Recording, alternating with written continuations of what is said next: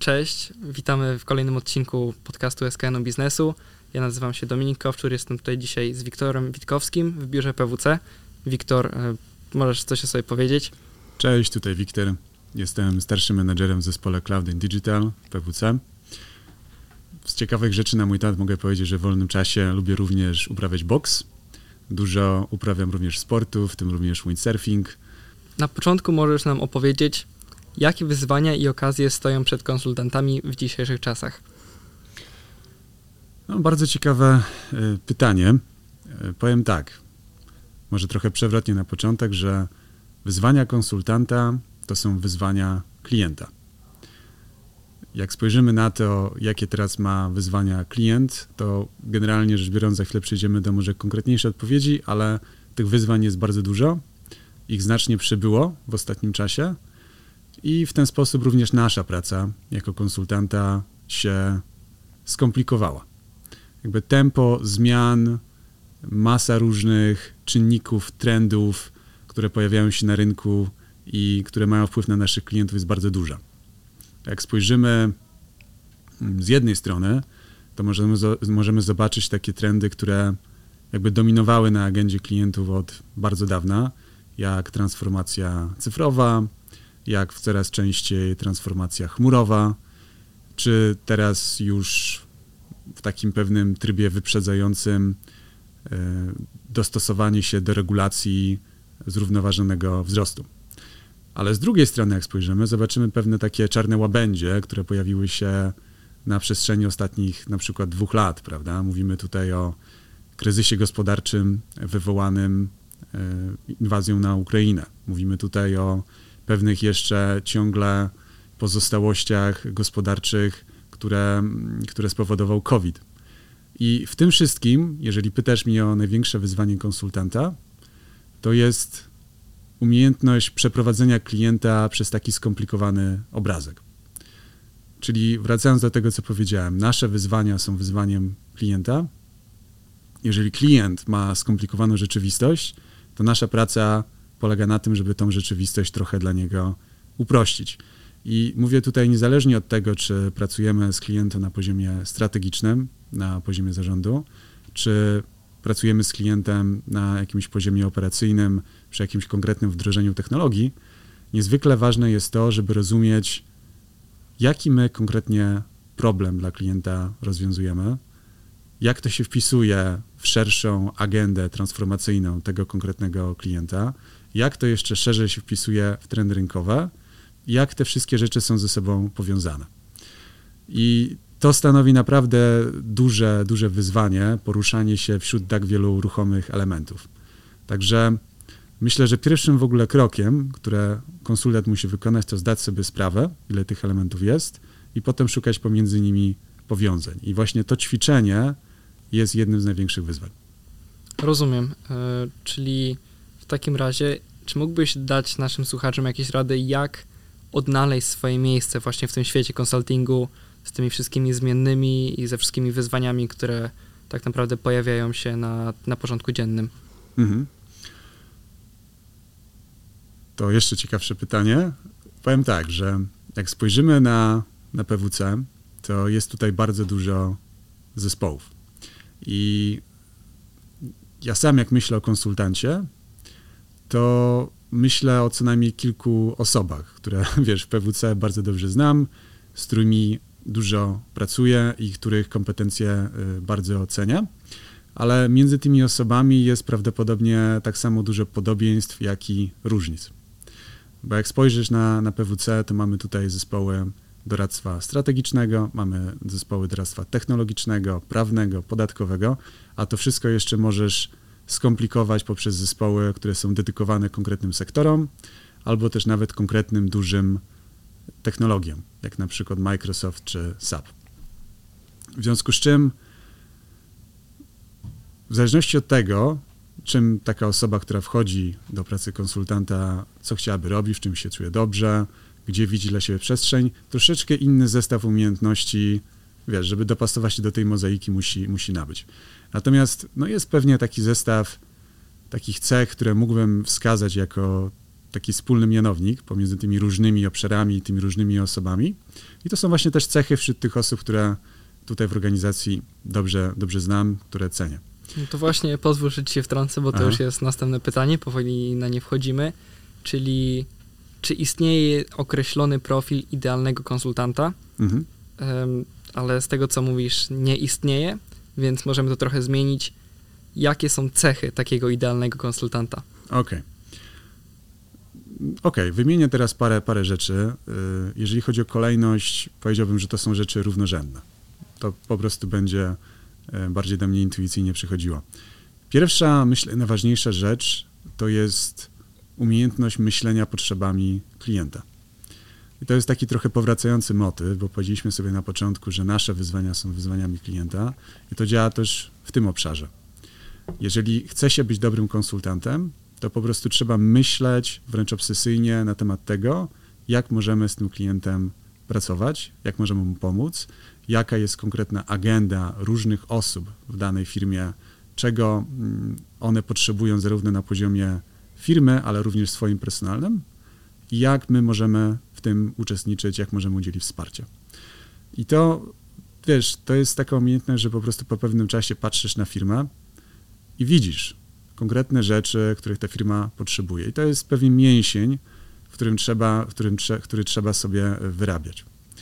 Druga rzecz to jest ciekawość i czerpanie satysfakcji z nauki nowych rzeczy.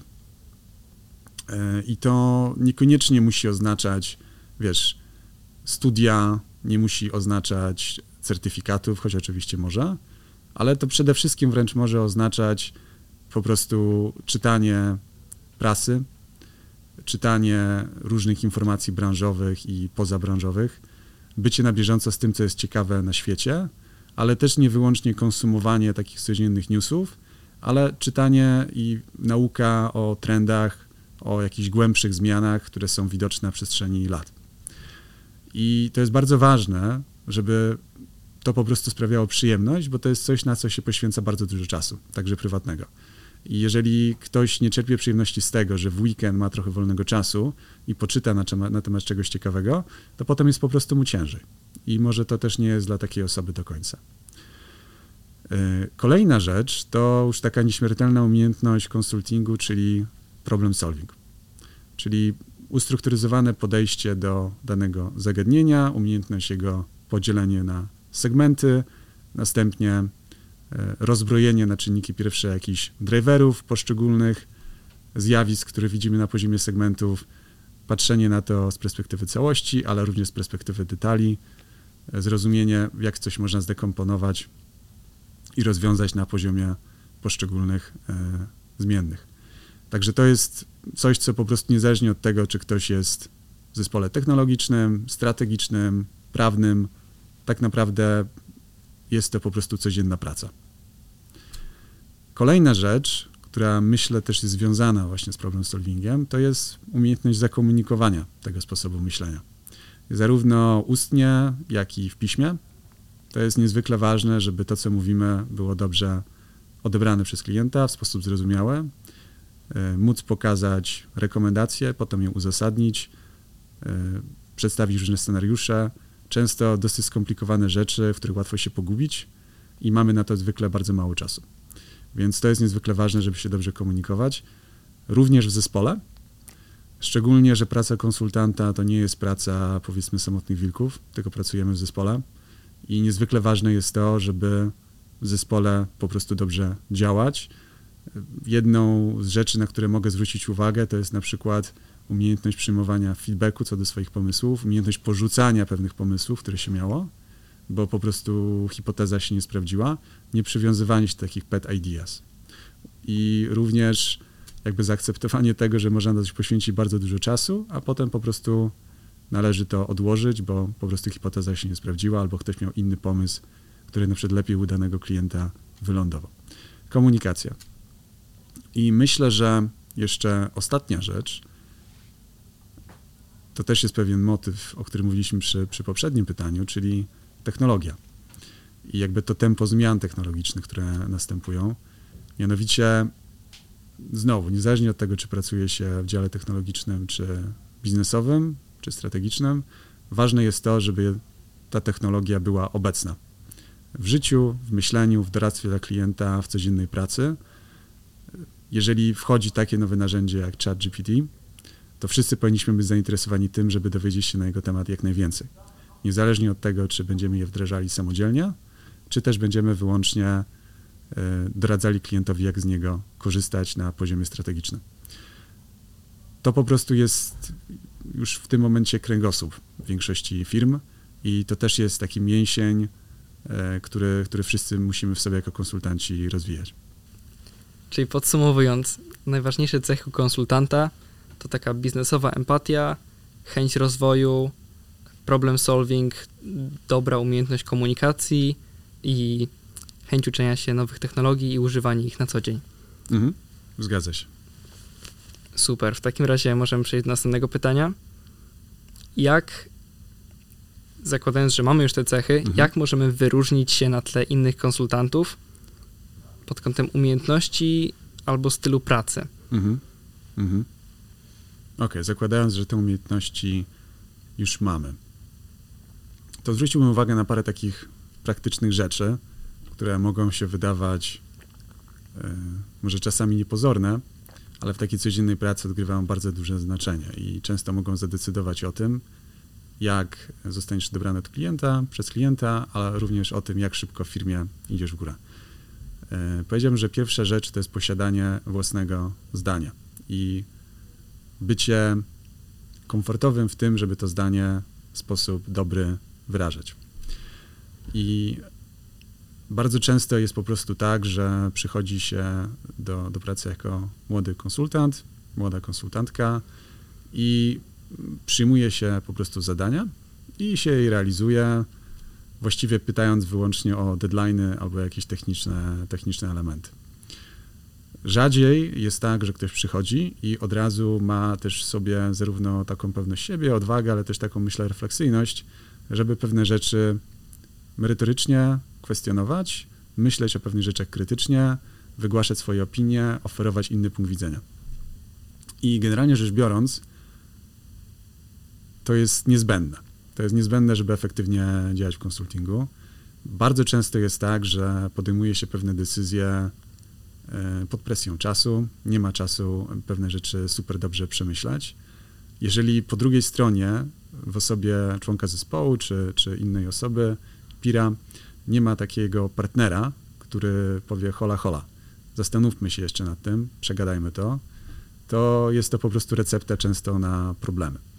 E, zresztą, idąc jeszcze dalej tym tropem, e, jeżeli ktoś uczestniczy w spotkaniu wewnątrz firmy i po prostu milczy i ma taki spotkań trzy pod rząd i na każdym milczy, no to również to jest coś nie tak. Jeżeli jesteś na spotkaniu, wyraź swój punkt widzenia, po to tam jesteś. I w końcu z klientem, klient też bardzo ceni to, jeżeli ma się dany punkt widzenia, często bardzo ostry, na daną kwestię. Jakby to jest taki pewien żart, że konsultant na wszystkie pytania odpowiada, to zależy. Ale prawda jest taka, że czasami dużo cenniejsze jest powiedzenie będzie tak, tu są konkretne argumenty. To jest jeszcze ważne, że zawsze trzeba mieć te argumenty, umieć dane, dany punkt widzenia uzasadnić. Druga rzecz, oprócz punktu widzenia, to powróciłbym jeszcze do tej komunikacji. Bo trzeba sobie zdać sprawę, że, że tak naprawdę jest tutaj funkcja czasu. Na wszystko jest dosyć mało czasu. Jeżeli się potrafi dobrze zakomunikować pisemnie, ustnie dany temat, potrafi się tego dobrze przedstawić, no to jest to olbrzymia oszczędność czasu. E, jeżeli coś może być powiedziane krótko, to trzeba zrobić to krótko. Jeżeli coś może być zrobione zwięźle, trzeba zrobić to zwięźle. I to na poziomie mikro może czasami oznaczać skrócenie rozmowy, która może trwać 10 minut do 3. Może oznaczać nierobienie spotkania, a wysłania maila i nagle oszczędność pół godziny, ale w skali już większej może nagle, może nagle oznaczać zrobienie materiału dla klienta, który niepotrzebnie miał kilkadziesiąt stron, a można było to zrobić na pięciu. I, I tak samo, i to jest taka pewna filozofia, którą się przekłada na również techniczną pracę. Na, wiesz, skomplikowanie architektury, wybór rozwiązań. I myślę, że jak ktoś pilnuje tego, żeby być syntetycznym na takim poziomie mikro, to przekłada się to również na, na te inne e, wymiary. I trzecia rzecz, e, jaką bym wymienił, e, czyli powiedzieliśmy sobie własne zdanie, powiedzieliśmy komunikacja. Trzecia rzecz, jaką bym wymienił, to jest ownership, takie właścicielstwo. I generalnie rzecz biorąc, lider to jest też właściciel.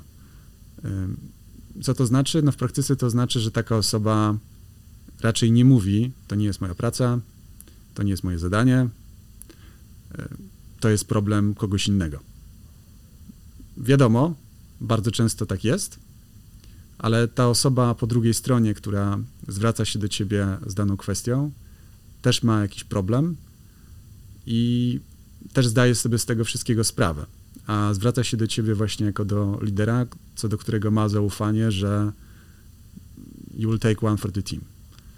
E, wiadomo, trzeba uważać, bo inne osoby mogą to nadużywać.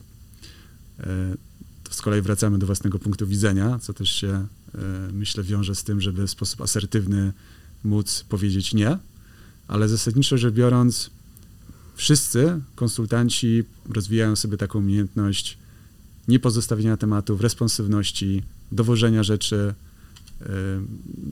nie generowania takich sytuacji, że nagle na parę dni przed terminem się okazuje, że coś jest niezrobione. To jest rzecz, która bardzo cię wyróżni w organizacji. E, także możesz mieć te wszystkie cechy konsultanta, o których powiedzieliśmy sobie jako takim uniwersalnym fundamencie, ale potem rzeczy, które naprawdę sprawią, że się wyróżnisz, to jest własne zdanie, komunikacja i oszczędność czasu z tego wynikająca i naprawdę jasny przekaz i trzy, takie właścicielstwo i, e, i wiesz, i dowożenie tematów do końca i nie porzucanie ich, nie mówienie, że to nie jest moja praca ten ownership to też trochę takie branie odpowiedzialności za, za naszą pracę. Dokładnie tak. Mm, następne pytanie. Jakie narzędzia lub technologie są szczególnie przydatne dla konsultanta? Mhm. Te, takie nieśmiertelniki e, konsultanckie, czyli e, oczywiście PowerPoint, Excel, to nigdzie się na razie nie wybieram e, i to zostanie. Natomiast w coraz większym stopniu jest to warstwa w przypadku PowerPointa wyłącznie podsumowywująca projekt. Nie jest to produkt pracy sam w sobie, a w przypadku Excela jest to narzędzie do pewnych wyliczeń trochę uproszczonych, roboczych, a niekoniecznie produkt pracy. Więc co te narzędzia zastępują w coraz większym stopniu? w moim przypadku, czyli w naszym zespole Cloud Digital, e, no jest to po prostu zastępowane realnymi wdrożeniami. Czyli na koniec dowozimy konkretną integrację, konkretne rozwiązanie, development, architektura, rozwiązania, e, które klient na koniec dnia widzi u siebie i czuje. I PowerPoint wtedy jest wyłącznie podsumowaniem tego, jakimś elementem często change managementu, żeby pewne rzeczy wytłumaczyć, czy na przykład executive presentation, żeby podsumować, pokazać kierunek, mm, za, do, do zarządzających o konkretną decyzję. Natomiast, natomiast myślę, że oprócz tego, i to znowu we wszystkich zespołach, e, olbrzymią rolę odgrywają jeszcze dwa typy narzędzi. Jeden to są narzędzia do wizualizacji danych, jak na przykład Power BI czy Tableau, które po prostu zastępują w coraz większym stopniu e, Excela w tej warstwie prezentacyjnej. A z drugiej strony również pod kątem danych narzędzia do modelowania danych. I coraz większa liczba konsultantów jest dosyć płynna na przykład w R czy innych pakietach statystycznych i jest w stanie wykonywać pracę modelingową E, przy pomocy tych narzędzi. Mamy oczywiście zespół Data Analytics, który to po prostu, wiesz, zabiera na kolejny level. Natomiast tak jak kiedyś konsultant znał PowerPointa, Excela, tak teraz bardziej takim podstawowym pakietem umiejętności jest PowerPoint, Excel, Power BI, R, a do tego przed moim zespole dołożone certyfikaty chmurowe. Dobra, to teraz um, trudno nie dopytać mhm. o, o ChatGPT i w ogóle rolę sztucznej inteligencji właśnie um, w tych technologiach, które pomagają konsultantom. Mhm. No to jest świetne pytanie i w ogóle fascynujący temat. Generalnie, jeżeli chodzi o ChatGPT, tak patrząc jeszcze szerzej jako technologię Microsoftu, to jeszcze nie ma rozwiązania na poziomie enterprise dla korporacji od Microsoftu. To jest coś, nad czym oni pracują. I to wynika przede wszystkim z poufności danych. W związku z czym nie mogę wyjąć ChatGPT w cudzysłowie i zacząć go wykorzystywać na projekcie i rozmawiać z nim, znowu w cudzysłowie, na temat poufnych informacji, które e, wykorzystujemy i które są nam e, jakby znane na, na danym projekcie. Natomiast myślę, że to jest kwestia naprawdę relatywnie krótkiego czasu, aż takie rozwiązanie klasy Enterprise powstanie i wtedy no, to będzie bardzo duża zmiana. Bardzo duża zmiana. E, generalnie rzecz biorąc, myślę, że wszyscy, którzy mieli okazję pracować z ChatGPT, zdają sobie sprawę, że to jest niesamowita, niesamowite wsparcie. E, I zarówno jeżeli chodzi o wyprodukowanie tekstu na dowolny temat, ale również wręcz jako partnera do merytorycznej dyskusji, ponieważ ChatGPT może się nauczyć całego projektu, który się realizuje. I oczywiście on nigdy nie zastąpi na koniec człowieka w takim wymiarze, jak pracuje konsultant, czyli w dużej mierze jest to praca, gdzie zarządza się oczekiwaniami z klientem, jego relacją. Tutaj ChatGPT nie pomoże, ale jeżeli chodzi o pracę analityczną, to będzie to niesamowita zmiana. E, mogę powiedzieć, że w PWC, w takim inkubatorze innowacji, mamy na ten moment zgłoszonych ponad setkę e, różnych innowacyjnych zastosowań ChatGPT, ale one wszystkie czekają jeszcze na tą wersję Enterprise tego narzędzia. Rozumiem, czyli ChatGPT jest super, ale nie ma ciągle takiego rozwiązania enterprise'owego, które znalazłoby użycie, użycie na przykład właśnie w, w projektach z poufnymi informacjami. Dokładnie tak. W takim razie już zbliżamy się coraz bliżej do końca, więc mamy już ostatnie pytanie. Jakie zasoby i sposoby uczenia się są najskuteczniejsze dla konsultantów? I czego powinni uczyć się studenci, żeby jak najlepiej wejść w świat konsultingu? Mhm. Powiem tak, że absolutnie najlepszym zasobem to jest posiadanie kolegi albo koleżanki w branży, e, z którą można po prostu rozmawiać i uczyć się bezpośrednio od tej osoby. I myślę, że to jest coś, co absolutnie nie jest ograniczone wyłącznie do branży konsultingowej, tylko wszędzie.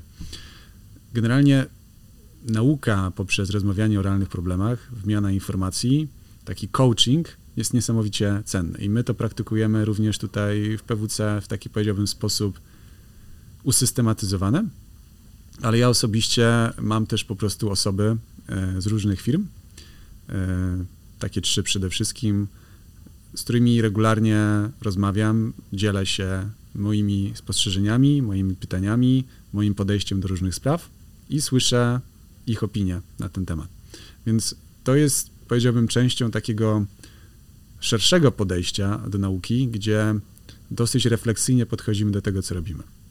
Minął tydzień, zastanawiamy się, ok, no to co ja właściwie przez ten tydzień zrobiłem, co osiągnąłem, co wyszło dobrze, co nie wyszło tak dobrze, jakbym chciał, co mogę zrobić, żeby te rzeczy, które nie wyszły, następnym razem będą lepsze. Jakby zbyt często jest tak, że dana rzecz nam nie wychodzi, słyszymy feedback, a potem to powtarzamy. No i wtedy ten feedback, wiesz, dawany drugi, trzeci raz, no już nigdy nie jest, powiedzmy, no to już jest co innego. Zarówno od osoby, która go otrzymuje, jak i od osoby, która go po raz kolejny daje. Więc taka refleksyjność i naprawdę patrzenie wstecz, retrospektywnie, co zrobiłem, i jeszcze umiejętność yy, dobrego, otwartego przedyskutowania tego z osobą, która wiemy, że może nam pomóc, takim trochę mentorem, jest niesamowicie cenna. Także generalnie zachęcam wszystkich, którzy chcą iść do konsultingu, żeby po prostu takie osoby znalazły. Mm, I to będzie, myślę, najbardziej cenne ze wszystkiego. Natomiast oprócz tego, Na pewno jest kilka źródeł, po które warto sięgnąć. Ja osobiście czytałem niedawno taką książkę Bulletproof Problem Solving, napisaną przez też byłych konsultantów, gdzie bardzo dobrze jest przedstawione, w jaki sposób podchodzić w ustrukturyzowany sposób do rozwiązywania problemów. Jest tam kilka naprawdę bardzo fajnych frameworków i realnych problemów z różnych obszarów, zarówno biznesowych, jak i na przykład środowiskowych, politycznych, czy nawet codziennych. I znowu jest to pewien, myślę, fajny przykład na to, jak przekładamy pewne zachowania e, ze strefy prywatnej na biznes i z biznesu na prywatne. Jeżeli się podchodzi w ustrukturyzowany sposób do swojego życia na co dzień, duża większa szansa, że robi się to również pracy i vice versa. E, jeżeli ćwiczy się pamięć na jakichś grach logicznych, to potem też się pamięta lepiej liczby. To wszystko na koniec dnia jest ćwiczeniem tego samego, tego samego mięśnia. Więc y, polecam książki. Na pewno Bulletproof Problem Solving jest y, fajnym jej przykładem, ale oprócz tego literatura jest bogata. Generalnie dużo firm również konsultingowych wydaje w ramach swoich y, wydawnictw różne publikacje. I ostatnim źródłem, i to jest coś, co mm, ja polecam też po prostu jako fan tego medium, to są różne materiały e, wideo na YouTube. Jest naprawdę wielka skarbnica wiedzy różnych e, wywiadów, różnych case study, pokazanych naprawdę ciekawy, wizualny sposób. I myślę, że większość z nas jest jednak wzrokowcami i czytanie suchego tekstu nie działa tak dobrze na wyobraźnię, jak zobaczenie czegoś w sposób multimedialny. I naprawdę jest bardzo dużo ciekawych rzeczy e, właśnie na kanale YouTube albo w jakimś innym, na jakiejś innej platformie. Także pierwsze, pierwsza rzecz, tak jak powiedzieliśmy sobie, to jest praca z kimś, kto może nas nauczyć. Mentorship. No, może nie, nie musimy tego mówić tak zadęcie, ale to, są, to jest jakby dwustronna re, relacja tak naprawdę. Znalezienie sobie komuś, kogoś, kto patrzy na to w taki sam sposób. Dwa, książki i trzy, właśnie jakieś fajne materiały multimedialne. Super, dziękuję. Właśnie miałem jeszcze się dopytać, czy byś polecił jakieś książki, szkolenia czy programy, ale już mi na to odpowiedziałeś. A, super. Więc e, na koniec, czy masz jeszcze jakąś złotą myśl, czy coś, co chciałbyś dodać do, do tego odcinka? Mhm. To moja złota myśl jest taka, że mm, w ogóle może wyjdźmy szerzej i popatrzmy na karierę, nie tylko w konsultingu. To myślę, że w coraz mniejszym stopniu kariera jest bardzo liniowa. I w coraz większym stopniu e, powinniśmy kierować się tym, co jest ciekawym zadaniem, kto jest ciekawą osobą, o której możemy się nauczyć, co wierzymy, że da nam kompetencje na przyszłość. I według tego klucza kierować swoją karierą. I ja osobiście jestem też tego przykładem, bo zaczynałem pracę bankowości w banku, potem przeszedłem do konsultingu, do zespołu e, w obszarze sektora finansowego. Następnie pracowałem w ogóle jeszcze innym sektorze poza PWC i obecnie jestem w zespole technologicznym Cloud and Digital. I moja droga na pewno nie była liniowa. I tak jak się rozglądam po moich kolegach i koleżankach, to coraz większy, mm, coraz większy, coraz większa liczba osób może o sobie powiedzieć dokładnie to samo. I czasami ta droga może być przez to trochę dłuższa, ale wydaje mi się, że na koniec sprawia, że naprawdę jesteśmy lepsi w tym, co robimy, a praca konsultanta to jest jednak praca, gdzie musimy się dzielić doświadczeniami. I bardzo cenne to jest też z punktu widzenia naszych klientów, jeżeli te doświadczenia mamy bogate z różnych miejsc. Dziękuję Ci za, za złotą myśl. Dziękuję Ci za rozmowę. Dowiedzieliśmy się właśnie, jak wyróżnić się na tle innych konsultantów, jakie są idealne cechy konsultanta oraz, oraz z jakich zasobów korzystać, żeby wejść na dobrą drogę. A teraz dla osób, które chciałyby dowiedzieć się więcej, Wiktor, możesz powiedzieć, gdzie tego szukać? Mhm, jasne. No ja też Ci bardzo dziękuję za rozmowę. Naprawdę była bardzo ciekawa i wszystkich zainteresowanych, którzy chcieliby dowiedzieć się więcej o tym, czym się zajmujemy w PWC, Zapraszam oczywiście na naszą stronę internetową pwc.pl/kariera, a również można nas śledzić na social media i generalnie zachęcam do tego, żeby na social media odzywać się do nas też bezpośrednio, do, do mnie, do moich koleżanek, kolegów. Zawsze od nas e, dostaniecie wszystkie informacje z entuzjazmem i skierujemy Was też do odpowiednich osób e, tutaj w naszym e, dziale rekrutacji, który odpowie Wam na wszystkie pytania i powie jeszcze więcej. To jeszcze raz Tobie dziękuję, a Wam dziękuję za wysłuchanie tego odcinka i słyszymy się już w następnym.